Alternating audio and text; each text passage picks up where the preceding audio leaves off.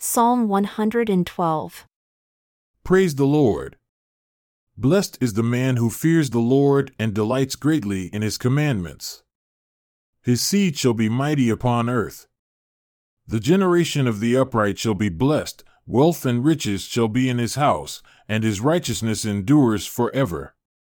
Unto the upright there arises light in the darkness, he is gracious, and full of compassion, and righteous.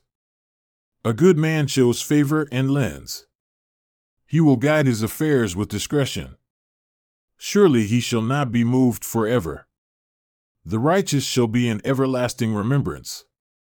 He shall not be afraid of evil tidings. His heart is fixed, trusting in the Lord.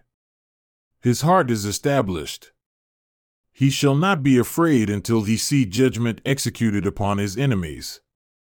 He is dispersed, he is given to the poor. His righteousness endures forever. His horn shall be exalted with honor. The wicked shall see it and be grieved. He shall gnash with his teeth and melt away. The desire of the wicked shall perish.